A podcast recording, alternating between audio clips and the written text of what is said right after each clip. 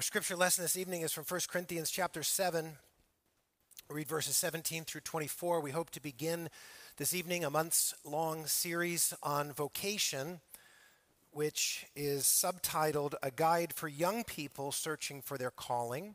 I hope it will be helpful for young people, but I think we would also believe that whatever instructions could be specifically given to young people will be good for uh, older people, for people who work uh, both uh, outside of the home and inside of the home. So don't be alarmed if you don't count yourself to be a young person. The Lord will speak to us, I think, through this, and you'll help uh, interpret what's said from the pulpit for your young people as well.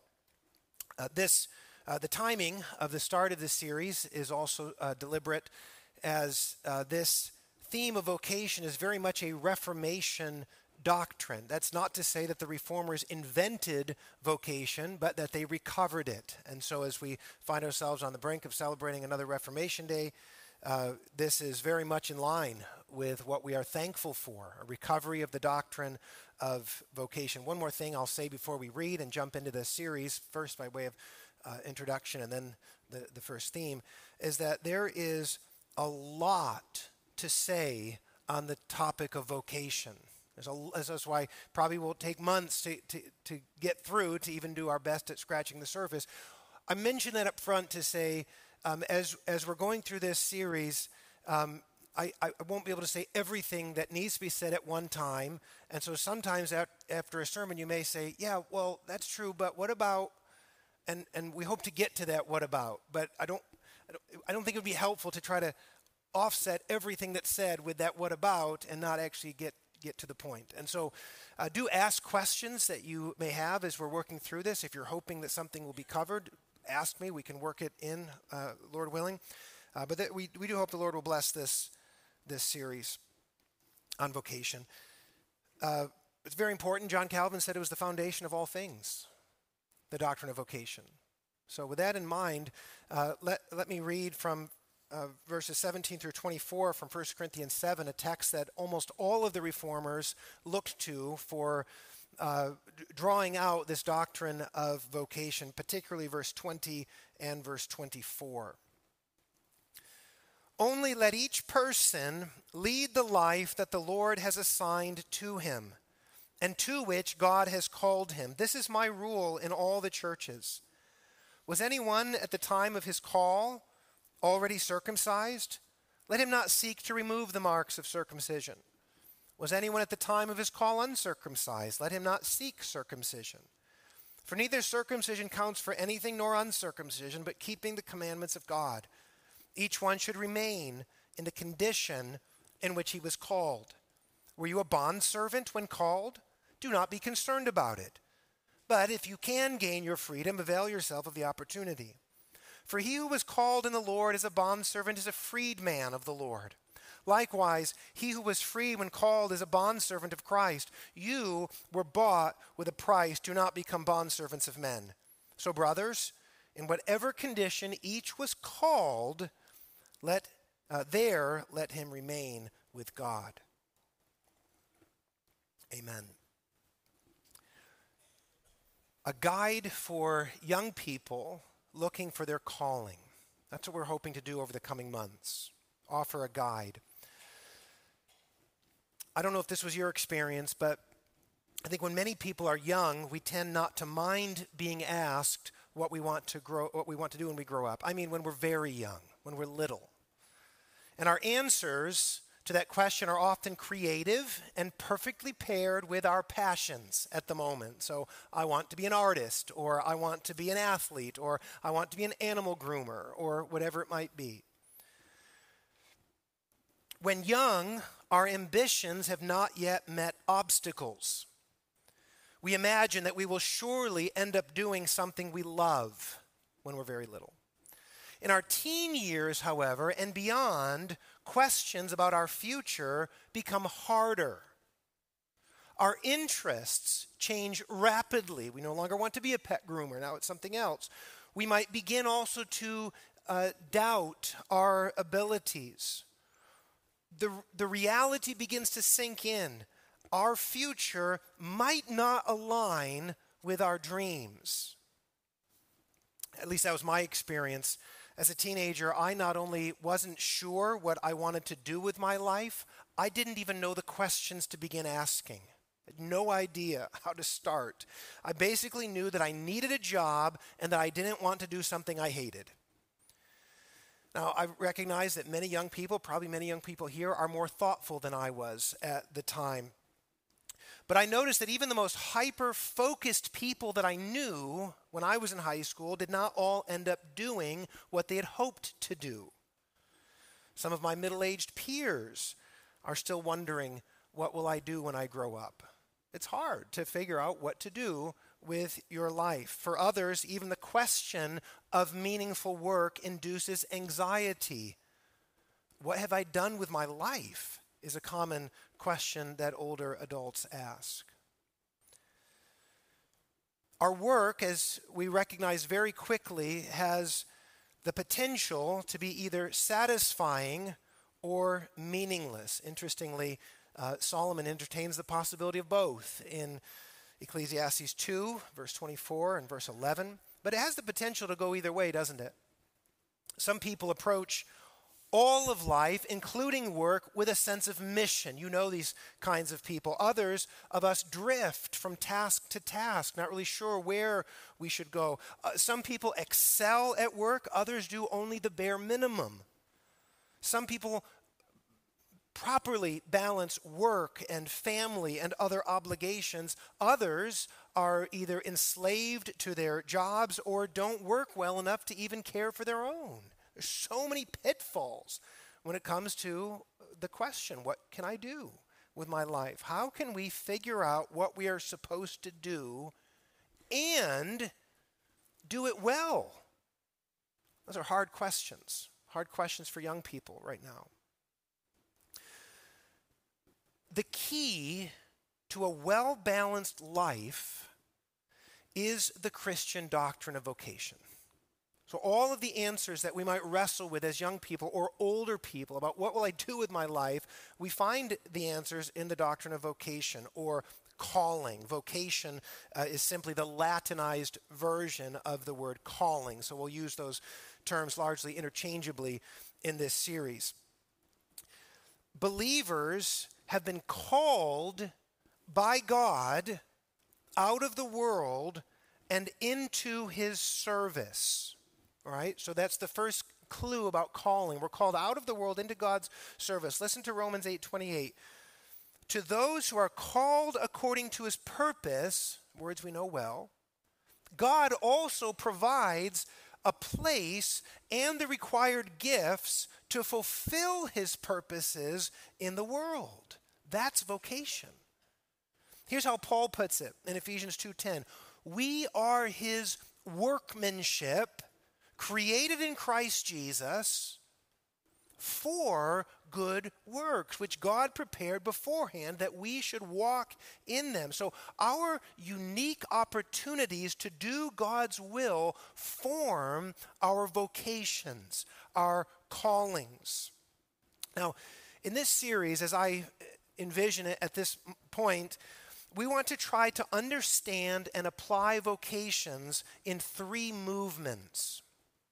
First, we hope to ponder the doctrine of vocation.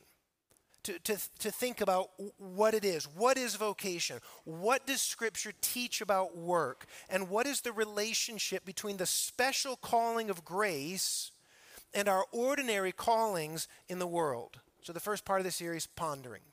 Second, we hope to study how to prepare for vocational living.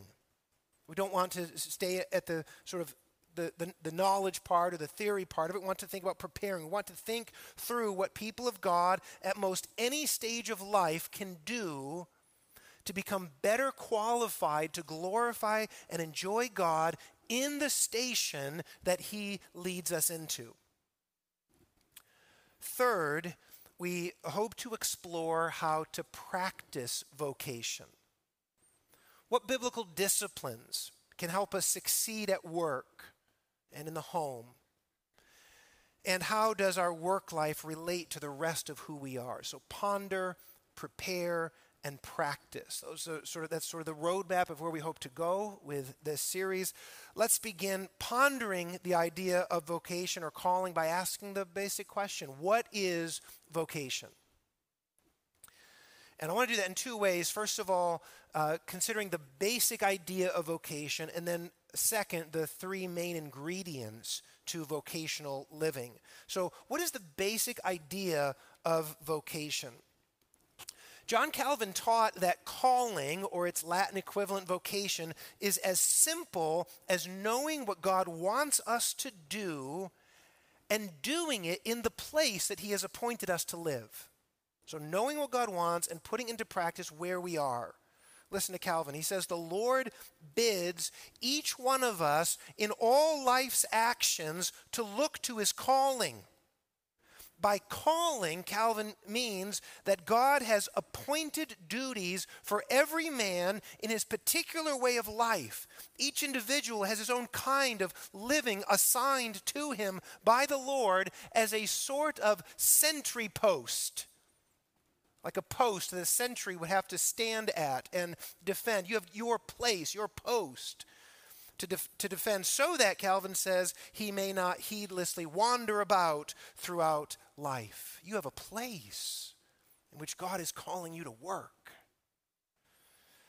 This calling from the Lord, Calvin says, is in the be- is in everything the beginning and foundation of well-doing. We have to know uh, what we're called to do and do it in the place that we're called.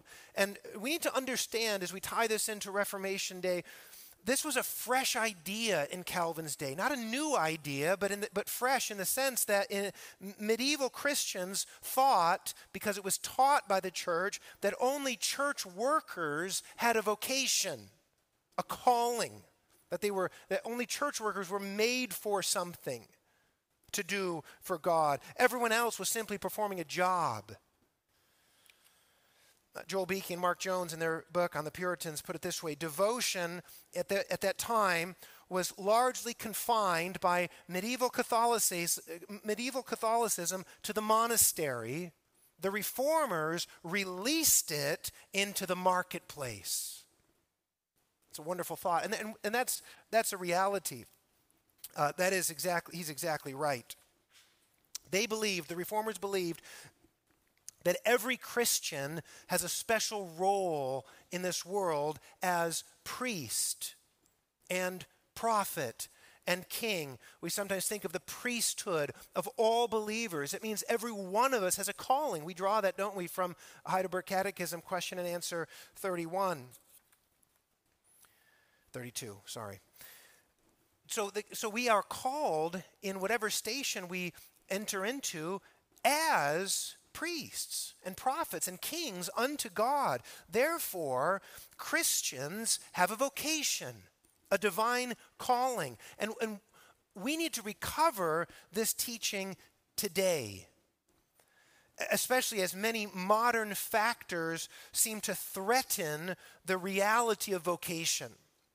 Think of secularism, for example that tries to minimize meaningful spirituality, that tries to say all of life is secular and tries to squeeze out religion from our lives. Or think of industrialization and computerization, which challenge the human element of our work. Some of us feel like we're just part of a big machine doing our little bit. How is that a calling? We may wonder. Or globalization which makes it hard to know how my earnest occupational contributions can remain untainted from more sinister motives. I do my job, but someone is using my job to do something bad somewhere. Our, our callings are so interconnected today that we may wonder how can I even have a calling? But because vocation is biblical, not an invention of the reformers, it can also help us today.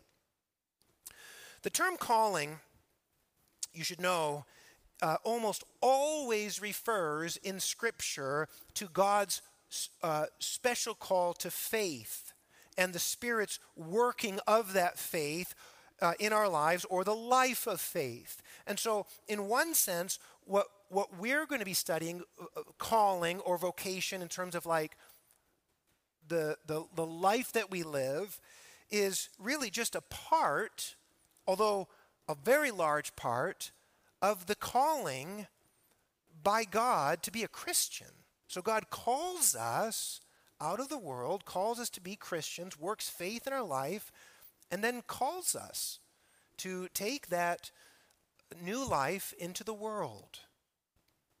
And so you could say this our master vocation for every one of us is tied to our the, the calling unto new life. It's to love the Lord supremely, to love our neighbor as ourselves. That's the calling of every one of us. We do this at home, at church, at work, and in the public square. And so, vocation is how we love God and love others with the skills that God has given to us, especially in the new birth.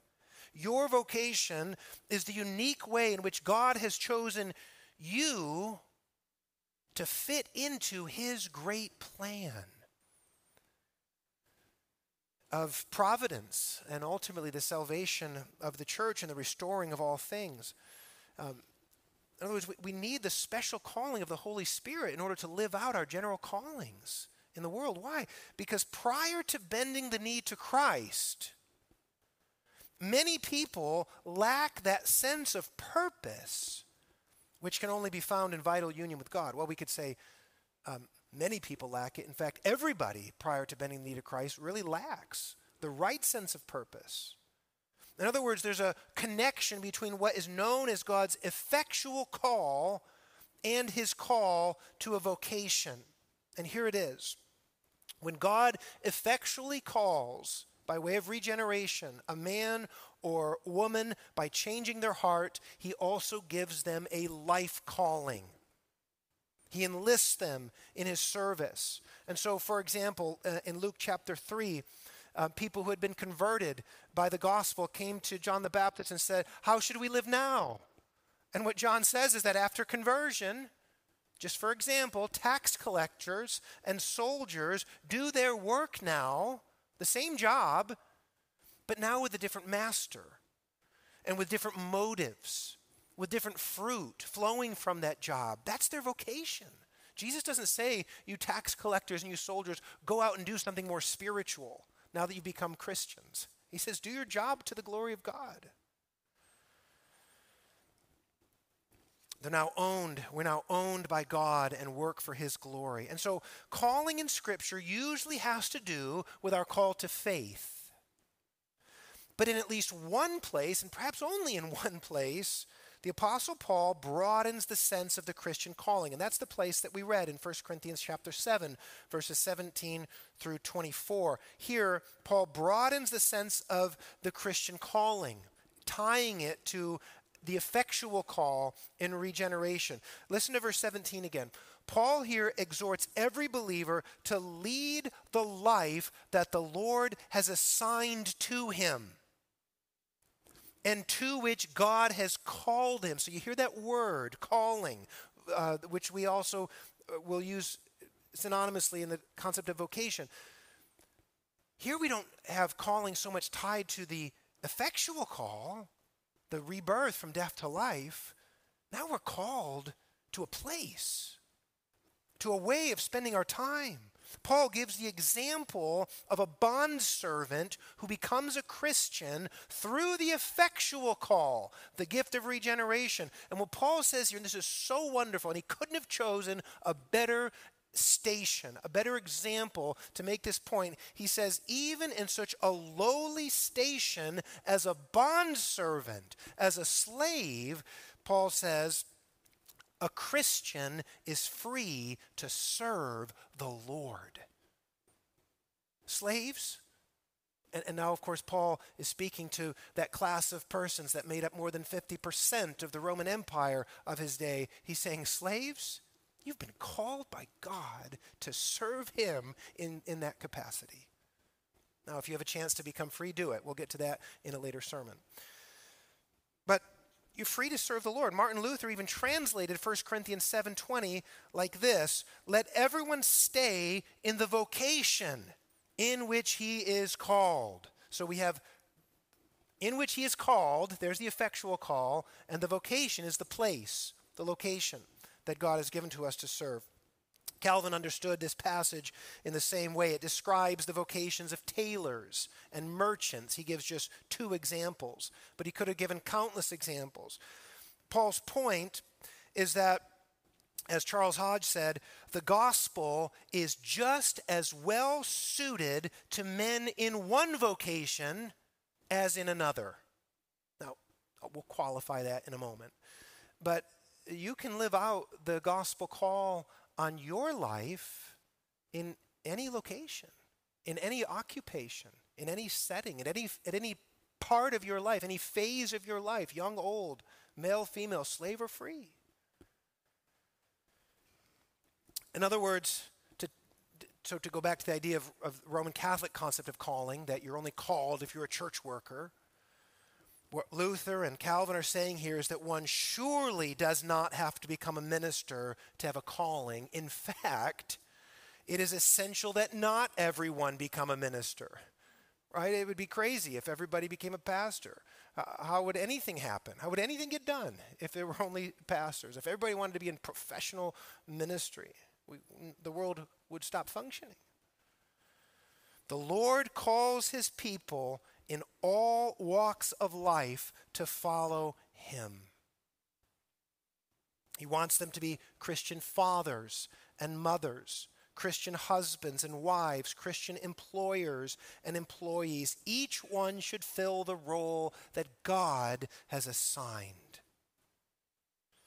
In a sense, then, we are all religious workers because all of our actions are expressions of our incurably religious hearts. Calvin is famous for saying, We can't not be religious. We live and move and have our being, Paul says, in God. If we live and move and have our being in God, then everything that we do is religious. We can do nothing that is truly a religious or non religious. And so, so the, the point here, specifically uh, in 1 Corinthians 7, from which we can uh, elaborate, is that even bondservants, even slaves, even those who have almost no autonomy in decision making in their work, who didn't choose their work and, and feel like they have to slave away day after day, even bondservants can work heartily as for the Lord and not for men, as Scripture puts it. Paul reminds servants that they are not uh, serving a man in their service, they are ultimately serving the Lord Christ. Colossians 3 22 and 24 you can serve Christ as a bondservant, as a slave. There's no reason, in other words, as Paul says in 1 Corinthians 7, there's no reason for someone doing valid work to change professions when they become a Christian. They can serve God in whatever they are, wherever they are when they're called to faith. That's what Paul is saying to the Christian readers of his day. Whatever you do, Paul will say in 1 Corinthians 10:31, whatever you do, do it all to the glory of God. And so the Christian doctrine of vocation dignifies all valid enterprises. I say enterprises because you don't want to even narrow it to, to jobs I mean, we do volunteer work, we, we serve in the home and outside of the home. All valid enterprises, the doctrine of vocation dignifies. All work is sacred, someone has written, when devoted to the glory of God. And so we need to understand this going to work doesn't take you away from participation in the mission of God.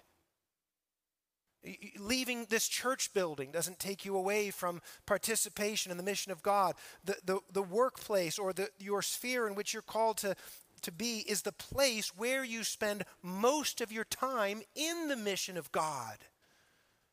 So sometimes in the church we have it turned upside down and we say, well, when we're doing church type work, we're serving the Lord, and surely that's part of our lives. But if that's the case, most of us in this room serve the Lord only a very little bit.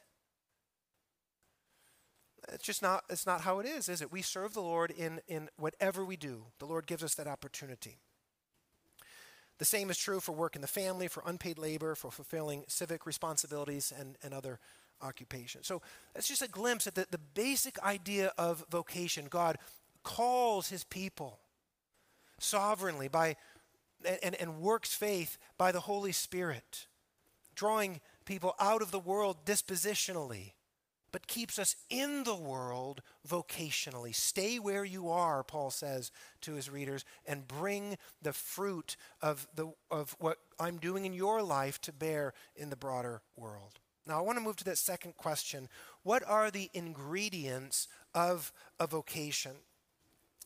And at least three things are necessary to enjoy a vocation, a true calling from God. And we'll go through them briefly and we'll elaborate these on these in different ways in the series uh, ahead. Uh, but three things are necessary to actually um, have the uh, to live vocationally. Number one, we need a right perspective. A right perspective. Uh, writer and essayist Dorothy Sayers put it this way The outcome of our work will be decided by our religious outlook. The outcome of our work will be decided by our religious outlook as we are, so we make.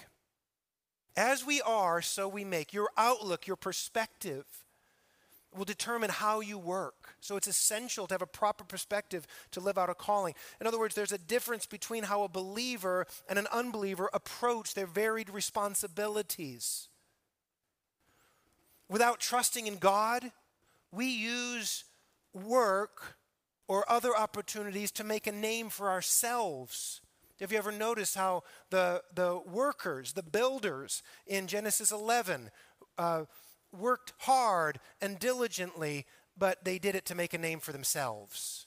They built a tremendous tower, and not only was it a waste of their time, it was an abomination in God's sight because their perspective was wrong. They were working to build a name for themselves, to distance themselves from God. So many people work that way still today. Or, think of it this way if, if we have the wrong perspective, we can expect work to give us the kind of satisfaction that we can only find in Christ. And many people do. We could see our jobs simply as a way to get money but faith in God and obedience to His word can transform any valid work into worship. So, perspective is vital. And that means that instead of following our passions into what we might consider ideal work, Christians, wherever they are, prioritize faith, hope, and love. Bring those with you wherever you go. Faith, hope, and love. You'll be doing the Lord's work. Now, we'll qualify that also in a moment. But we, you, can, you can please the Lord even in a role that is miles away from your childhood dreams and your current aspirations if you bring faith, hope, and love into that place. In these roles, we cheerfully live out our responsibilities before God no matter the specifics, no matter the pay, no matter whether we're appreciated at work, no matter if it corresponds exactly to what we feel like we should be doing. And That's important, as we'll consider mostly next time, because not all work is intrinsically satisfying. Everybody in this room knows that. Not all work is intrinsically satisfying. A lot of what we do is mundane, it feels unfruitful. And all work has its challenges, but a vocational outlook can help us transcend the liabilities of working in a fallen world. Work doesn't have to be inherently satisfying in order to uh, live it for the glory of God. The Heidelberg Catechism, I think, is helpful here. Question 91 asks this But what are good works? Now, we normally think about that uh, maybe more piously, but really the question is what is good work? What does it mean to work well? And part of the answer emphasizes the perspective of the worker. The answer is this only those works are good which are done out of true faith and for God's glory. And so, what the Catechism is saying is that the various arenas of our life, our work, our family, our recreation, whatever we do, must be governed by trust in God, faith, and an interest in His glory, our goal. One writer said this whatever then someone's station may be, faith transforms it into a vocation. Everyone in the world has a station, but faith transforms that station, that sentry post at which you're, at which you're called to, to sit or stand. Faith transforms that into a vocation, your perspective that God works in you. And so Dorothy Sayers can say this a vocationally minded person sees work not primarily as a thing one does to live, but as a thing one lives to do. So, you need a right perspective, which only a Christian can have, one who's been regenerated by the Holy Spirit. Second, you need a valid enterprise. The best perspective in the world can't transform an invalid enterprise. In other words, we can glorify God in whatever we do so long as we are undertaking noble purposes. Uh, John Calvin said this that um, God acknowledges as vocations only lawful modes of life, which have God as their approver and author. Or as the Catechism puts it, again, going back to question and answer 91, good works must conform to God's law in, in the actual thing that we're doing. It must be a lawful enterprise. So, to put it bluntly, Christians cannot glorify God by bringing a godly attitude to an evil job. There are evil jobs. There are jobs at, that you as a Christian cannot call a vocation. I'm going to be somewhat reluctant to identify those jobs, uh, but you have to think through them. We have to think through them together. I will name some, but it doesn't matter how godly your attitude is, it doesn't help, it doesn't sanctify an evil job. To go back to Genesis 11, the builders of the Tower of Babel worked heartily, they were diligent. They brought a, they brought a, uh, an attitude even of at least hard work, but they lacked a valid calling because the project itself displeased God. In fact, the, the more skillful their uh, the, the execution of their trade, the more ungodly they were being because they were working on an invalid project. And so you need a valid enterprise. And so Dorothy Sayers said this we should ask of an enterprise not, will it pay, but is it good?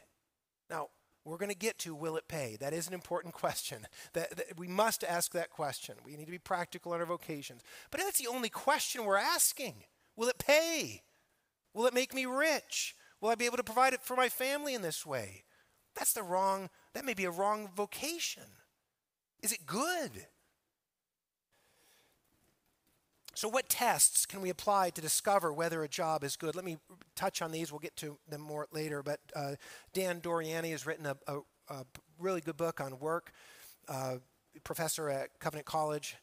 Um, and he helps us in this way. He says, Work is good first if it is moral, if it builds character, if it achieves good goals, if it pleases God, if it conforms to the proper structures of His world, and if it fits His vision of the good. Maybe to simplify, we could say this a, a, a job is worthy of our efforts if it harmonizes with God's original mandate that humans steward the earth in submission to Him. Now, I know that's a little bit vague, but if, if we cannot do our job as stewards, working under that mandate given in Genesis 1, verse 28, then the job isn't good, no matter how well you do it. You have to find a good job. So you, you, you can't glorify God as a loan shark or as a drug dealer or as a pornographer or as a thief. Now, I'm being pretty cautious here in identifying bad jobs. There are many other jobs at which you can't glorify God. But the point simply is it's not about applying your best work flowing from a right attitude if, you're, if, if the project is poor, if it doesn't glor- if it can't glorify God. If a job passes these standards, it qualifies as a vocation. Now, this is very important. It does, this doesn't mean that every job will feel like a calling. Few people washing dishes in a low quality restaurant could be persuaded to believe that they were born for this. You know, if you were just, I mean, you, you were cut out for this. God made you for this. That's hard. That's a hard sell. It's not going to feel like a vocation. But, but while such a stepping stone job may not be your final career, it may be the place, and I would say it, it, it is for now the place where you will live out your Christianity. So, in a sense, even though it doesn't feel like a vocation, it doesn't feel like a calling, it doesn't feel like I've been I was born for this, it is your sentry post. It is that place that God has put you right now. Vocational living then doesn't mean demanding that work check all the boxes, especially early in our working life. And yet, with with a biblically informed conscience, we must truly believe in the work that we're doing. At some level, we must believe in it. After all, Paul says in uh, Romans 14 23, whatever does not proceed from faith is sin. If you don't believe in this, uh, then you can't do it because for you it would be a sin. So, a right perspective, a valid enterprise. Third, faithful work. You have to work faithfully. You have to bring your right attitude to a job that can be done for God's glory and do it well.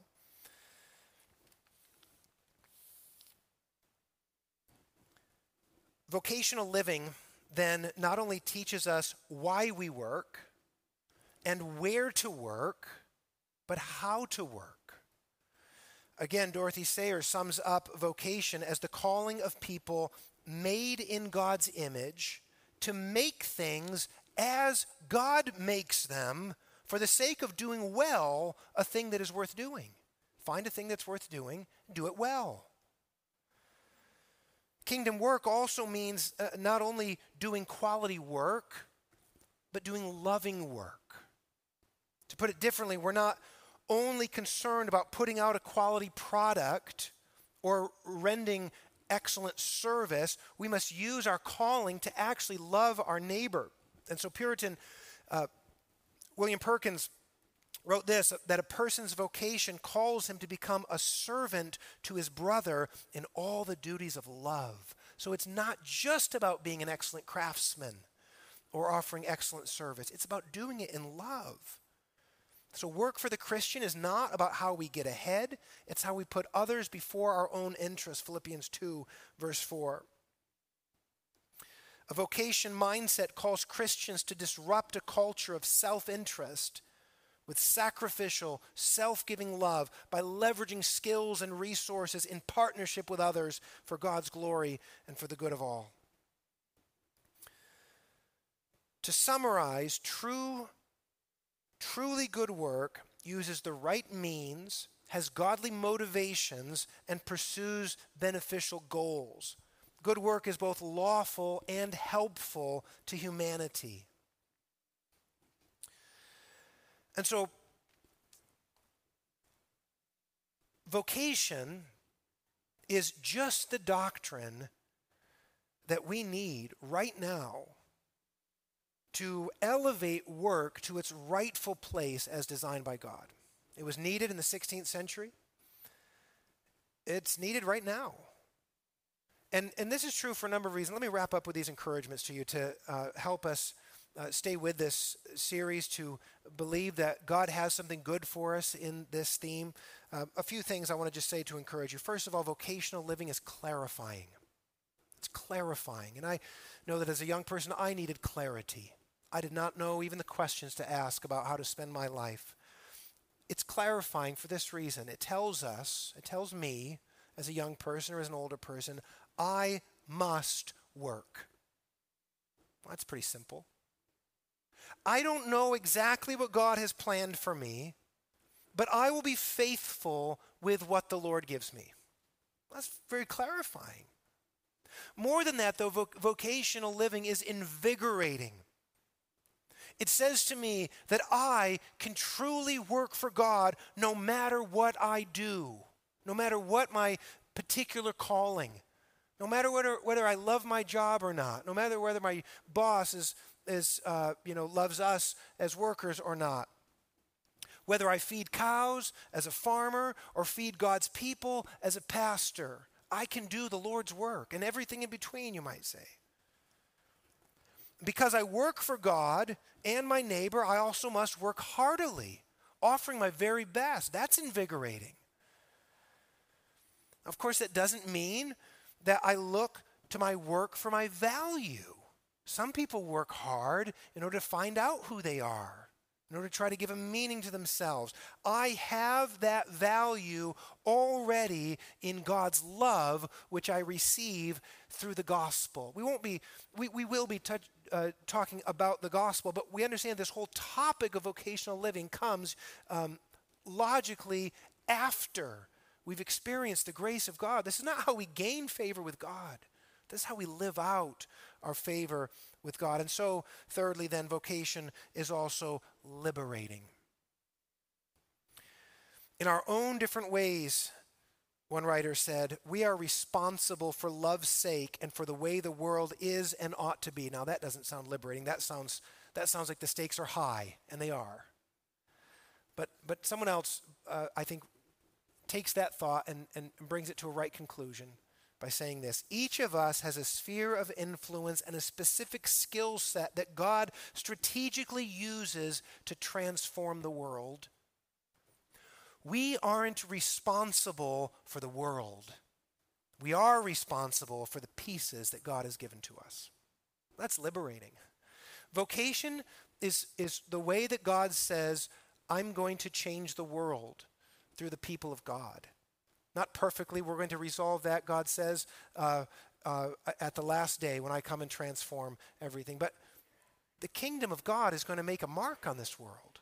You're responsible f- for the, the good of the world, but you're just one part of that.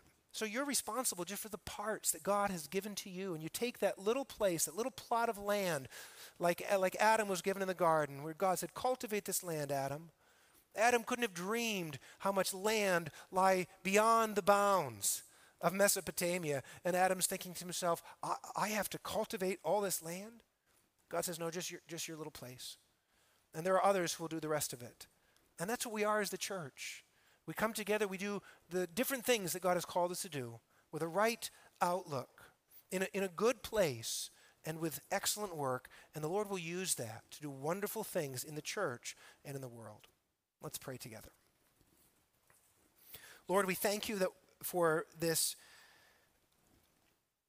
doctrine that you have embedded in your word for our benefit and for the benefit of the, benefit of the world. Please help us as we study these things and as we strive to especially help young people figure out what it is that they should do in this world for your glory. In Jesus' name we pray.